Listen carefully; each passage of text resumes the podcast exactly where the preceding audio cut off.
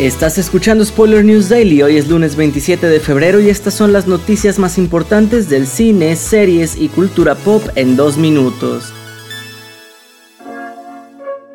Everything Everywhere All at Once ha arrasado duro con el apartado fílmico de los Saga Awards que se emitió por primera vez en Netflix y donde el Sindicato de Actores de Estados Unidos premia a sus colegas. La cinta multiversal se llevó las mejores categorías, entre ellas mejor elenco, mejor actriz y ambas actuaciones de reparto gracias al talento de Michelle Yeoh, Ke Hui Kwan, Jamie Lee Curtis y compañía.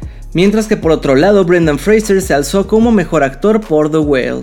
En el apartado televisivo fue más dividido y entre las galardonadas se encuentran The White Lotus, Ozark, Abbott Elementary y The Bear.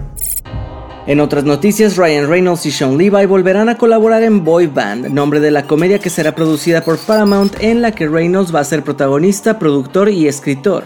Por su parte, Levi producirá y todo indica que dirigirá también.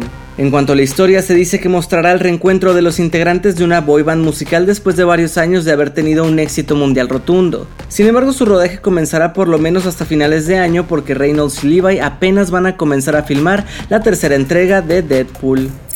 Y cerramos con la llegada a Marvel de uno de los favoritos de The Walking Dead, porque Steven Yeun, quien interpretaba a Glenn en la serie de zombies, está confirmado para aparecer en la cinta The Thunderbolts como un personaje aún sin confirmar. Esto ha sido todo por hoy, recuerda seguir este podcast donde sea que lo estés escuchando para enterarte de cada nuevo episodio. Yo soy Andrés Addiction y Spoiler News Daily es una producción de Spoiler Time y Posta. Hasta mañana.